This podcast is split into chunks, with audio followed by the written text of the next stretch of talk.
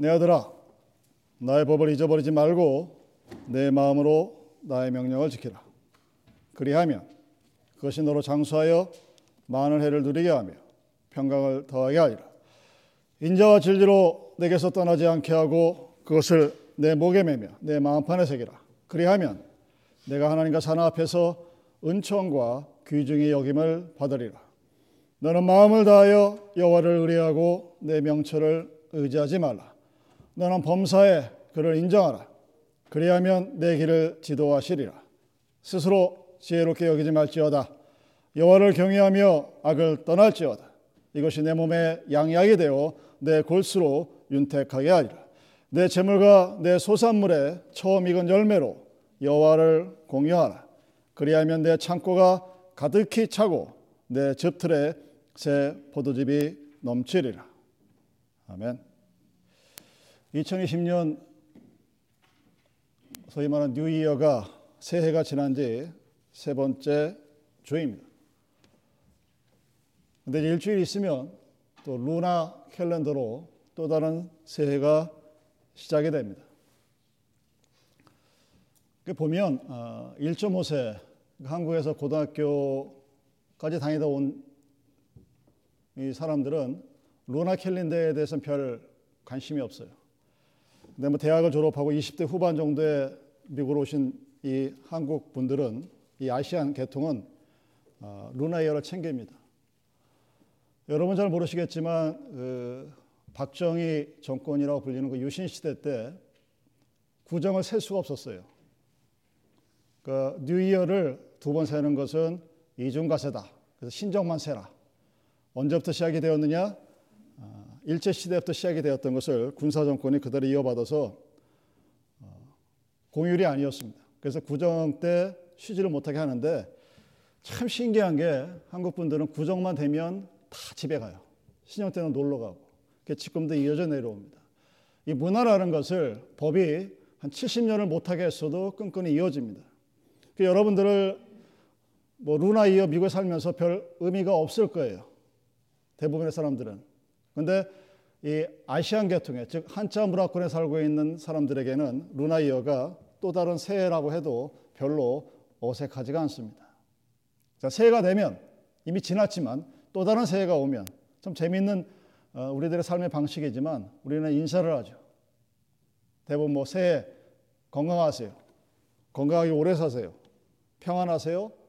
사업을 번창하세요.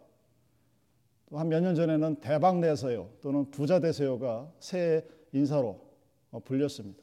이 새해 인사에 어, 사람들이 가지고 싶어하는 세상에 대한 욕망이 아주 잘 드러납니다.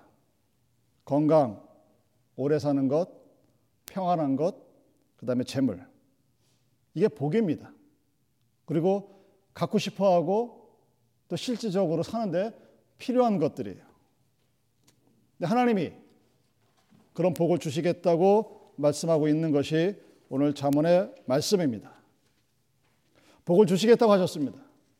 그러면서 항상 복을 주시겠다고 하시면서 그 앞에 그리하면이라는 접속사가 붙습니다.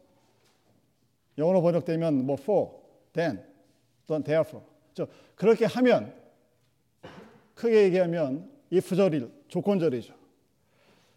그렇게 하면 주겠다는 얘기입니다. 다른 말로 얘기하면 그렇게 하지 않으면 못 주겠다는 얘기. 하나님이 은혜의 하나님이고 우리에게 구원을 free gift라고 그러잖아요. 공짜로 주었다고 하는데 복을 주는 것은 conditional입니다. if예요. 네가 하면 그러면 그렇게 하면 내가 주겠다.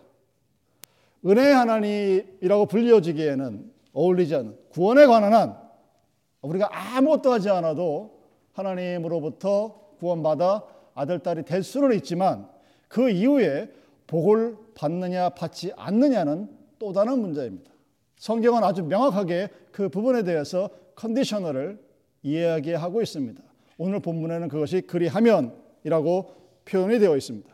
그래서 여러분이 하나님이 주시는 복을 받기 위해서는 그리하면에 해당되는 무엇인가가 먼저 이루어져야 합니다.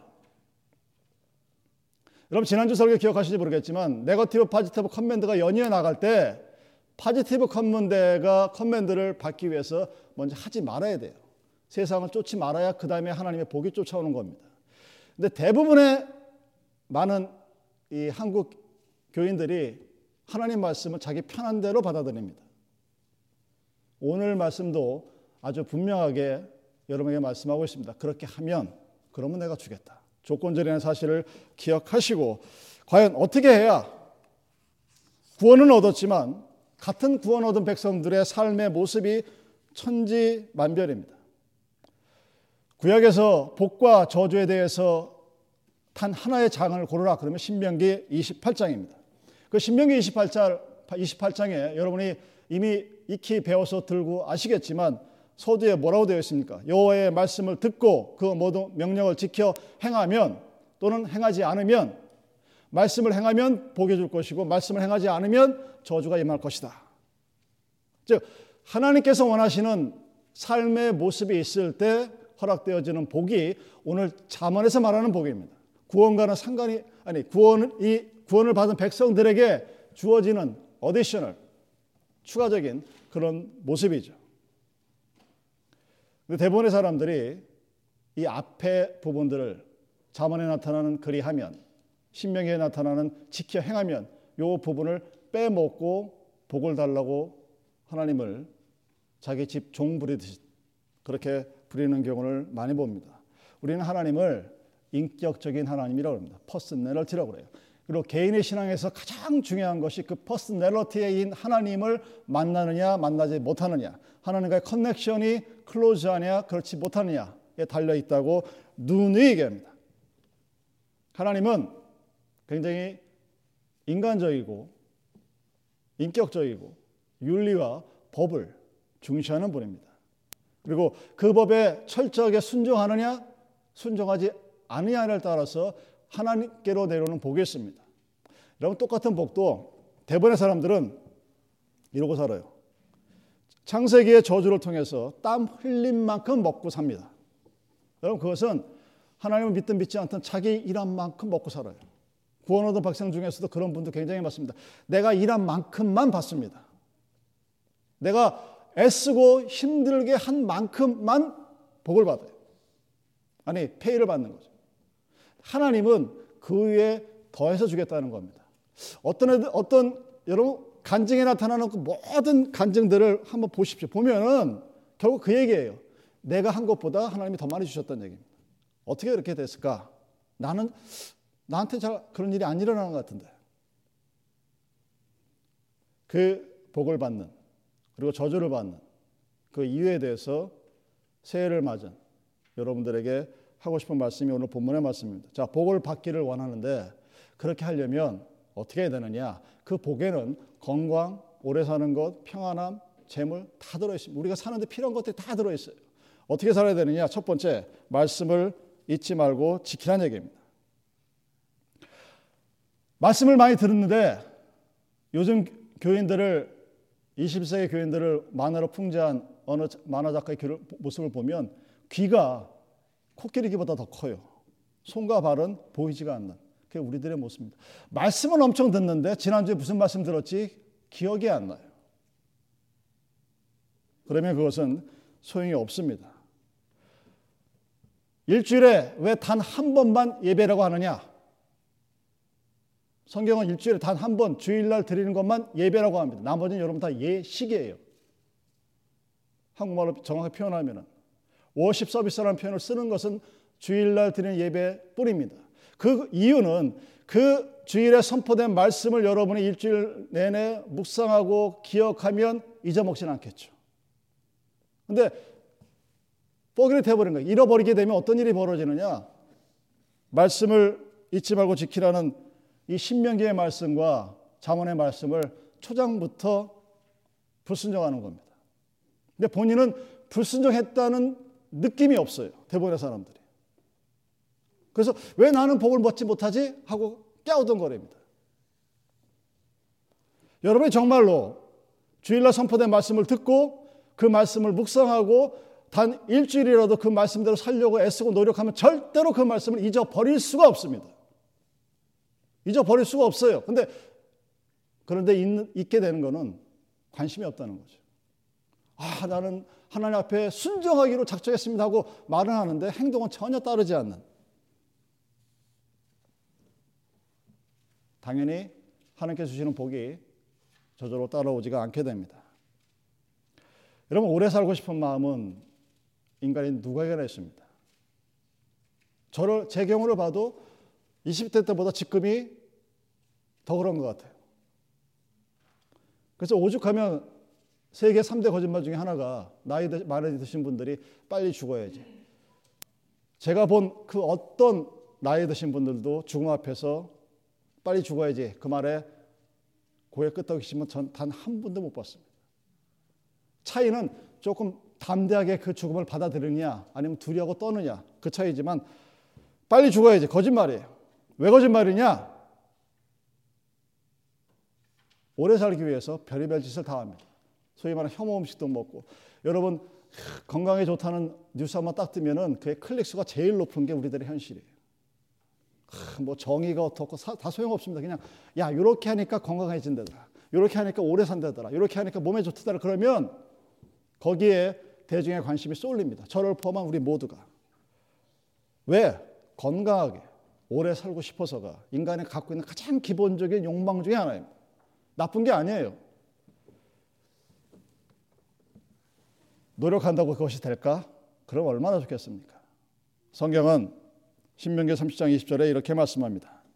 내 하나님 여호와를 사랑하고 그의 말씀을 청정하며 또 그를 의지하라. 그는 내 생명이시요 내 장수이시니 여호와께서 내 조상 아브라함과 이삭과 야곱에게 주려고 맹세하신 땅에 내가 거주하리라. 하나님 말씀을 지켜 행하면 장수를 받는다. 이렇게 되어 있습니다. 십계명 중에 다섯 번째 계명 내 부모를 공경하라 그리하면 내 하나님 여호와가 내게 준 땅에서 내 생명의 길리라 즉 하나님이 우리의 목숨줄을 치고 있다는 소리입니다 그렇게 말씀하셨어요 그런데 현실을 보면 하나님 잘 믿는데 일찍 돌아가시는 분들 교회 참 많죠 제가 미국에 있으면서 총 맞아 돌아가시는 분, 암 걸려 돌아가신 분, 다 교회 집사님들, 장로님들 신실하신 분들이에요. 교회 안 나오고 나쁜 짓 하는 대로 타고 돌아다니는데 되게 오래 사는 사람도 봤어요. 그 사람들이 헷갈립니다. 아니 성경은 이렇게 써 있는데 왜 저 사람은 일찍 죽고 하나님 안 믿는 저 사람은 오래 삽니까? 누구 누구나 가질 수 있는 그런 질문이 쏟아납니다. 근데 여러분 그 삶을 가만히 보십시오. 오래 산다는 것은 건강하게 그리고 평안하게 오래 사는 게 행복이에요. 여러분 요즘 뉴미디어의 동생을 막느라고 가장 걱정이 뭡니까? 에이지 프로블럼이죠. 에이징 프로블럼. 늙어가는 것에 대한 문제. 100세가 평균 수명이 갑자기 어느 날 갑자기 10년 만에 20년씩 늘어가니까 감당이 안 되는 거예요. 이제 오래 사는 것은 당연한데 80까지 사는 것은 당연한데 90까지 사는 것은 당연한데 100세까지 살아야 되는데 오, 그나마 이 사람 어떻게 해야지? 10년, 20년을 병상에 누워서 살아야 되는데. 성경에서 말하는 장수의 복은 건강하게, 평안하게, 그리고 오래 사는 겁니다. 그것이 일찍 죽든 늦게 죽든 상관이 없어요. 세상에서 말하는 장수는 오래 사는 것 자체에 관심을 두는지 모르겠지만 그렇게 오래 살면 여러분 괴롭습니다. 제가 아는 어느 집사님이 저한테 자기 어머니가 거의 90이 넘으셨어요. 어디 가 계시겠습니까? 유암병원 가 있죠. 3년 이상 아프면 자식도 부모 내 팽개치는 게 현실입니다. 그래서 한국 속담에 3년 병 치료하면 효자 효녀 없다는 속담이 진리처럼 받아들이는 거예요. 그 어머니를 면회 갔다 오니까 그 어머니가 그 아들 붙들고 내일 모레 70의 아들 붙들고 그러더랍니다. 얘야 나 좀 데려가다오 하늘나라로. 오래 사는 것 복입니다. 성경에서 말하는 오래 사는 복은 건강하게 평안하게 그것을 얘기합니다. 우리가 할 수 없죠. 근데 누가 하느냐? 하나님께서 그렇게 하시겠다는 겁니다. 장수만 한다고 복이 아니라 그 삶이 평안해야 돼요. 평강이라는 그 피스라는 그것이 없이 오래 사는 것은 정말 괴롭습니다. 믿는 사람들이 세상을 살다 보면 때로 고난받을 때가 있지만 그리고 무거운 십자가를 져야 할 경우가 있지만 하나님께서 우리들에게 평강을 주신다고 아주 분명하게 약속을 하십니다. 빌립보서 4장 6절 7절 아무것도 염려하지 말고 다만 모든 일에 기도와 간구로 너희 구할 것을 감사함으로 하나님께 아뢰라. 그리하면 모든 지각에 뛰어난 하나님의 평강이 그리스도 예수 안에서 너희 마음과 생각을 지키시리라. 하나님의 말씀을 지키는 자가 즉 주일날 속에 뭐 했지? 장수의 복이 허락이 되지 않습니다. 하나님 말씀을 듣고 그것을 지키고 묵상하고 메디테이션하고 다시 한번 도전받고 거기에 나가는 그런 사람들에게 시편 119편 165절이 이렇게 얘기합니다. 주의 법을 사랑하는 자에게는 큰 평안이 있으니 그들에게는 장애물이 없으리로다. 반면에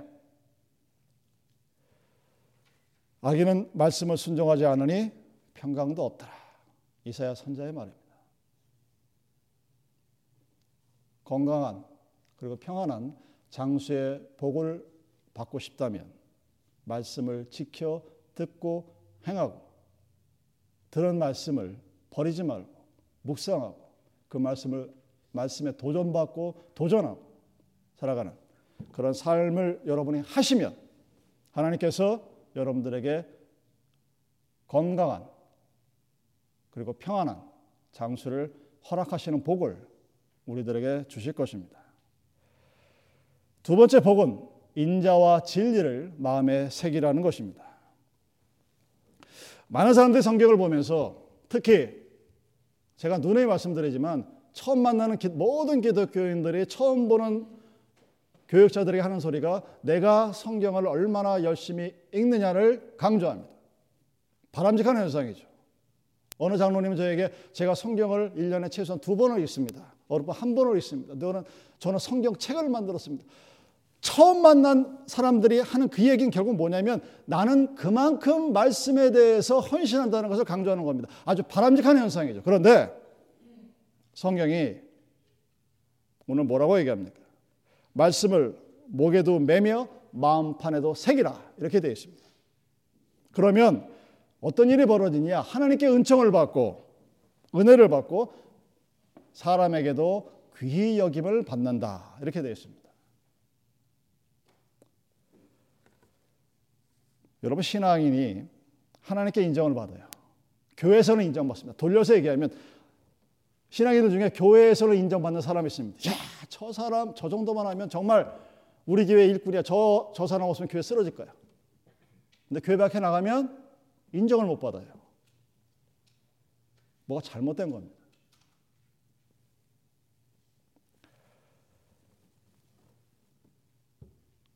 왜 그럴까? 잠언은 그것을 인자와 진리를 함께하지 않았기 때문이다 라고 얘기합니다. 진리만을 중요시하고 말씀을 중요시하고 내가 말씀 읽은 것을 강조하고 내가 말씀을 외우는 것을 자랑하는 그 사람들에게 다른 사람에게 대한 인자함이 없다면 또는 부족하다면 참 문제죠. 사람에게는 한없이 좋은 사람인데 말씀을 지키는 것에 대해서는 눈을 슬쩍 감는다면 이게 결국 바람직한 모습이라고 얘기할 수는 없을 것입니다. 그러면 세상은 악합니다. 그 악한 세상에 우리 믿음의 사람들이 삽니다. 믿음으로 살려고 애쓸 때마다 배척당하고 고난당합니다. 아, 나는 신앙인이기 때문에 술, 담배를 안 한다 또는 뭐를 안 한다, 파리를 안 간다. 그러면 왕따 당하기 십상인 게 한국과 미국의 사회 모습입니다. 현실은 그럼에도 불구하고 내가 하나님을 믿는다면 하나님께서 나에게 명령하신 대로 인자함과 진리를 지혜롭게 동반해서 신앙생활을 바로 하면 먼저 하나님이 나를 인정하고 동시에 사람들이 나를 귀하게 여길 것이라고 성경이 우리들에게 약속합니다. 로마서 14장 18절. 이로써 그리스도를 섬기는 자는 하나님을 기쁘시게 하며 사람에게도 칭찬을 받느니라. 여러분이 하나님을 기쁘시게 하지 못하는데 사람들이 여러분을 귀하게 여기실 것 같습니까? 내가 목사요, 장로요, 집사라고 어깨 버리고 다녀봐야 세상 사람들이 저 사람 왜 저래? 이러면 그럼 하나님 앞에까지 파이널 자지먼트 기다릴 필요도 없어요. 많은 사람들이 보이는 곳과 보이지 않는 곳에서의 삶의 모습이 다릅니다. 동양의 선비 사상을 지탱하는 것은 남이 나를 보든 보지 않든 컨티뉴어스한 똑같은 태도가 군자의 제1 원칙입니다.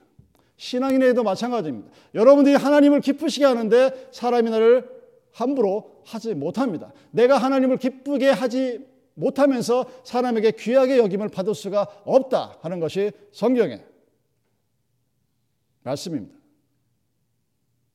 성경 말씀을 구구절절 외워서 말 끝나 말할 때마다 성경 말씀으로 남의 을 가르치는 그런 분들 굉장히 많죠. 좋는데 그 성경 말씀을 막 반복하면서도 다른 사람들에게 인색하게 구고 자기가 데리고 있는 아랫 사람들에게 함부로 하고 좀 없어 보이면 막 무대뽀로 그냥 하고 싶은 대로 하고 이런 분들은 인자와 진리가 병행되지 않은 분입니다. 당연히 하나님의 복을 받기가 어렵습니다. 이런 사람들은 즉 나는 하나님의 말씀을 무장한 사람들은 자기 한 잘못을 갖다가 어떻게 정당화시키느냐? 아 이건 내가 말씀을 얘기해서 핍박받는 걸로 착각을 합니다. 그 자기의 허물을 십자가의 고난이라고 돌려서 얘기합니다. 내가 정말 하나님을 사랑하면, 내가 정말 하나님을 믿으면 누구에게나 잘해야 돼요, 여러분. 그것이 나, 내 아랫사람이고 나이가 어리고 나보다 돈이 없고 못생겨 별의별 이유를 가지고 차별하고 despise 하는 것이 아니라 동등하게 대우해 줘야 됩니다. 왜? 그와 나는 똑같은 하나님의 이미지를 가진 하나님의 피조물이니까. Respect each other. 이게 안 되면 여러분의 말씀을 아무리 배워도 소용이 없다는 얘기입니다. 하나님의 말씀을 장신구처럼 목에 매는 것 굉장히 중요합니다. 내 목에 하나님의 말씀을 다 걸고 다니는 게 얼마나 멋있고 보기가 좋습니까? 네, 그러나 하나님으로부터 그리고 사람으로부터 함께 복을 받고 위함을 받으려면 하나님 말씀을 마음에 새기고 마음판에 새겨서 그 말씀대로 섬겨 그래서 인간을 향해서도 성실하고 인자하게 하나님의 이미지를 받은 하나님의 피조물로서 즉 하나님과 동등하게 대우할 수 있는 그런 신자들이 하나님으로부터 복을 받습니다. 그래서 하나님을 기쁘시게 하면 사람들에게 칭찬을 받느니라 하는 로마서 14장 18절의 말씀을 항상 기억하시기 바랍니다. 우리가 그 다음에 복을 받기 위한 조건이 자기의 명철을 의지하지 말라라는 말씀입니다. 이 말씀은 여러분 인간이 판단할 수 있는 기본적인 어떤 것들을 무시하라는 것이 아니죠. 우리에게 주신 지성, 인텔리전스도 하나님께서 우리에게 주신 하나님의 은혜 선물입니다. 잘 사용해야 합니다. 중요한 것은 나의 인텔리전스로, 마의 날리지로 모든 것을 판단할 수 있다고 하는 오만입니다. 내가 갖고 있는 경험과 지식으로 나는 모든 것을 다 해결할 수 있다는 어느 순간 사람이 교만해지면 그런 경지에 도달하게 됩니다. 그렇게 되면 건강함에 평안한 장수의 복도 사라집니다. 왜 오늘날 사회가 이렇게 혼란스러울까? 인류가 선사시대를 포함해서 보통 한 만 년을 잡으면 그 만년 동안 단 한 번도 평안한 적이 없었습니다. 도대체 왜 그럴까? 하나님을 제일 utmost로 나왔던 중세 시대도 black age였고 오늘날 휴머니즘이 판치는 21세기도 그렇고 postmodernism의 시대인 오늘도 각 개인의 자유를 존중하지만 점점 더 이상한 방향으로 사회는 흘러갑니다. 왜 그렇게 되냐면 그 모든 기, 기저에는 그 당시의 세대, generation의 트렌드가 있습니다. 그 그때는 그것이 최선이고 최고인 걸로 믿고 있는 거예요. 하나님께 의지하는 것을 찾아볼 수가 없게 됩니다. 그것이 비록 중세 시대라 할지라도. 여러분 사람의 테크놀로지가 우리 앞길을 밝게 해주는 것 같습니다. 복제형 둘리가 나왔을 때 사람들은 환호했습니다. 야, 나랑 똑같은 사람을 또 만들면 나는 영원히 죽지 않겠네. 과연 그럴까?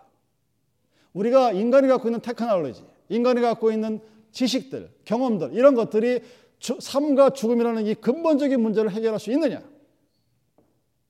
해결할 수 없습니다. 그래서 종교가 존재하는 거예요. 교회가 존재하는 이유는 만약 내가 죽지 않고 영원히 산다면 나는 여러분들 앞에 내가 하나님이다 그럴 겁니다. 이 이단들이 엉터리인 게 뭐냐면 자기도 죽을 거면서 자기는 하나님의 계승자라고 컨트롤이 뻥뻥 치는 거예요. 문선명이가 죽지 않고 지금까지 살았으면 정말 신처럼 받들어졌을 겁니다. 근데 90 넘지 못하고 죽었어요. 우상화의 작업이 아이돌라이즈가 그렇게 이루어지는 겁니다. 왜냐하면 가장 지혜로운 것 같지만 또한 가장 미련한 것이 우리 인간들입니다. 아무리 똑똑하고 아무리 유능해도 한 치 앞을 내다보지 못합니다. 내일 무슨가 무슨 일이 생길지 우리는 몰라요.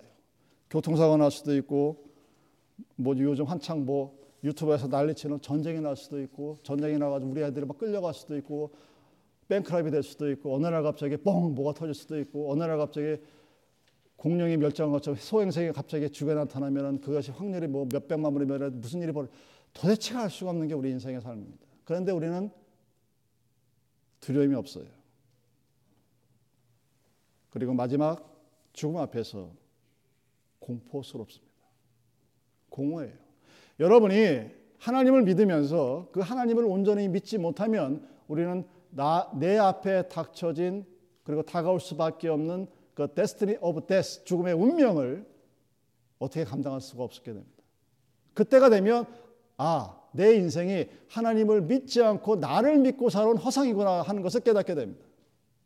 하나님을 믿으면 그리고 그 말씀대로 하나님을 인정하며 여호와를 의뢰하며 여호와를 경외하며 우리는 하나님께서 주시는 평안의 복을 누릴 수가 있습니다. 자, 뭐 16장 1절에 마음의 경영은 사람에게서도 말의 응답은 여호와께로부터 나오니라 하고 분명히 말씀하시죠. 내가 계획할 수 있습니다. planning 짤수 있고 뭔가 할 수 있지만 그 일이 이루어지게 하시는 분은 하나님입니다.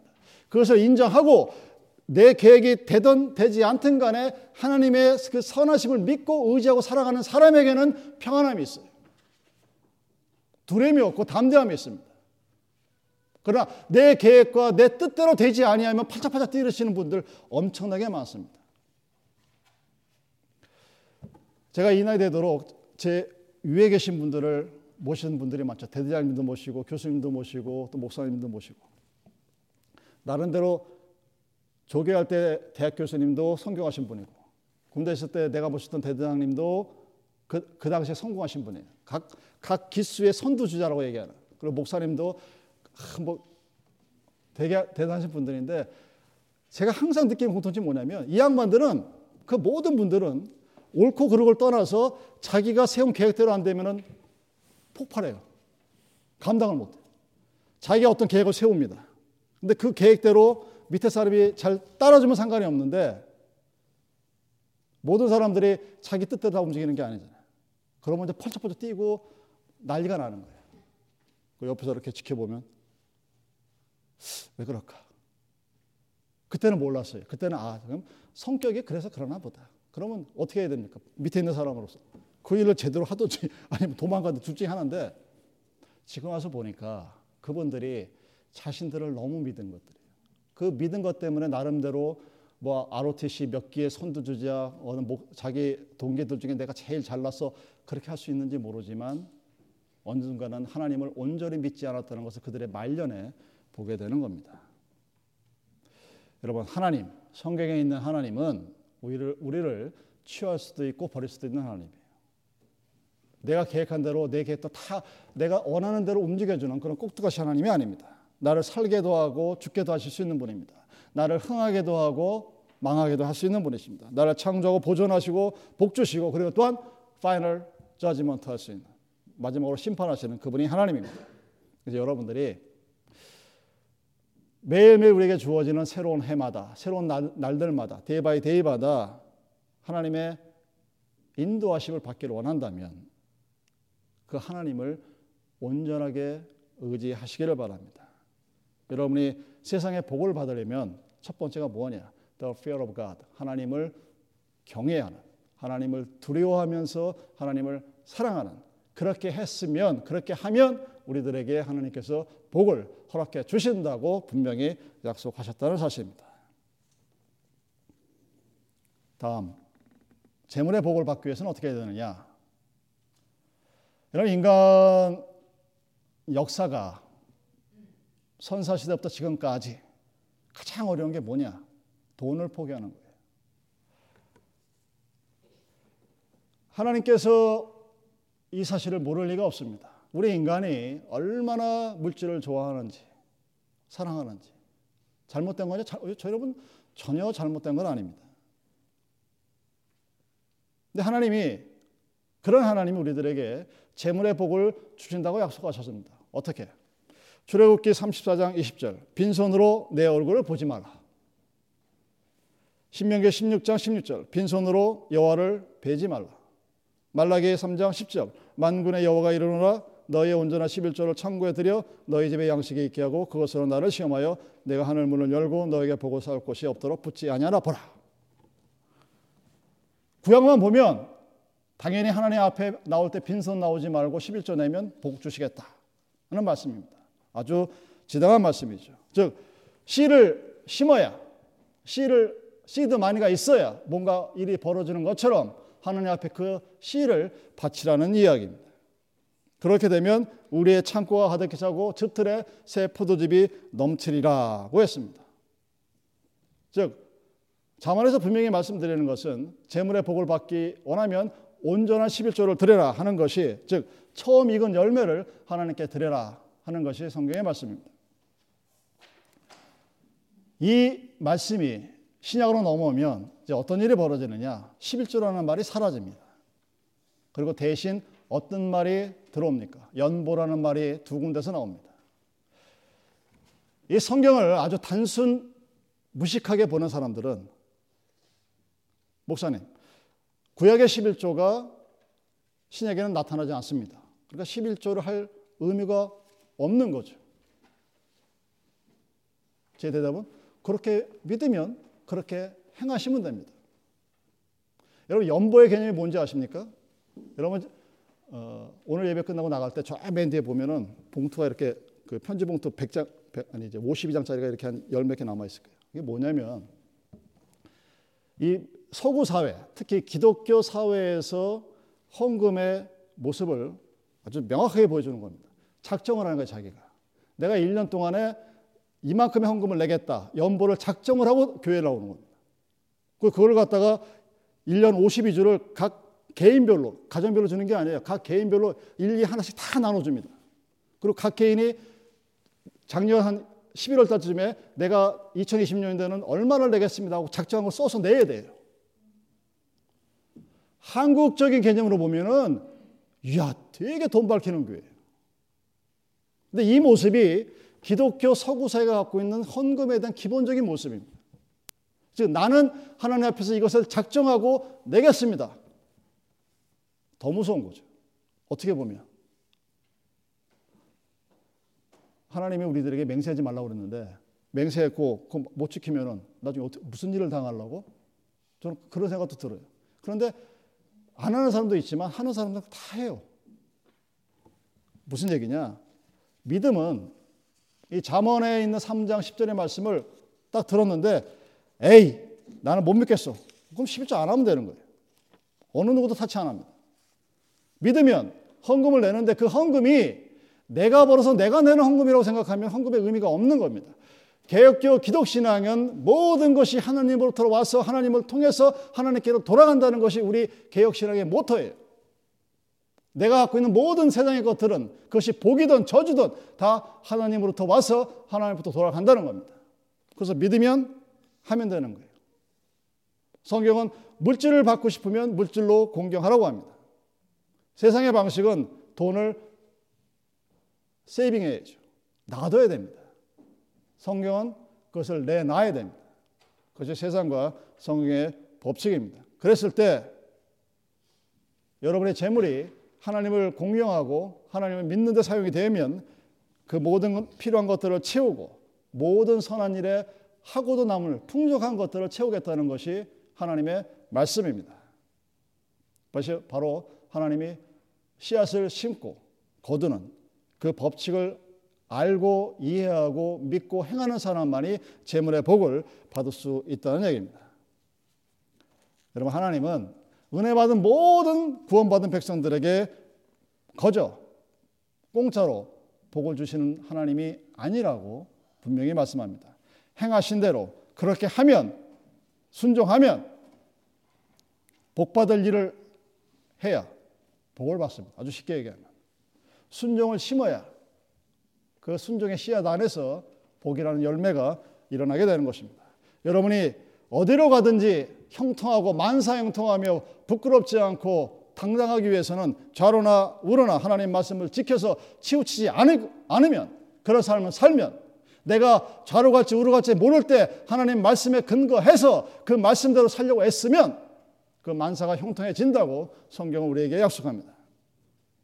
여러분의 앞길이 평탄하고 여러분의 앞에 실패가 없는 만사 형통의 삶을 살기 원하신다면 내 능력과 명철을 의지하지 말고 주님을 의지하시면 됩니다.